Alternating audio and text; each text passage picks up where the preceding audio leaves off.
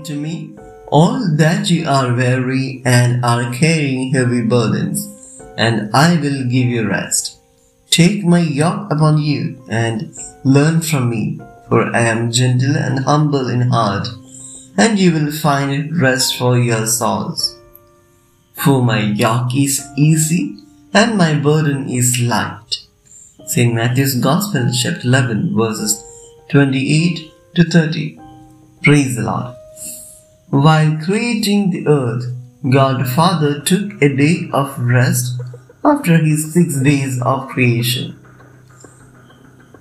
He commanded his people to observe the day of Sabbath also.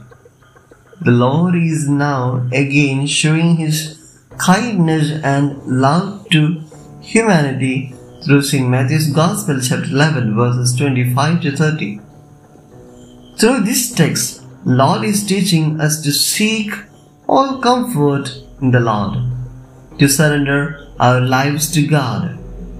When we try to solve our life's problems by ourselves, we may feel it as huge as a mountain, but when we give it to the Lord, and when we allow Him to solve the problems, they will become very lighter. For He has the keys to solve every problem and to unlock every lock. We should be ready to carry the yoke that the Lord gives us in our lives.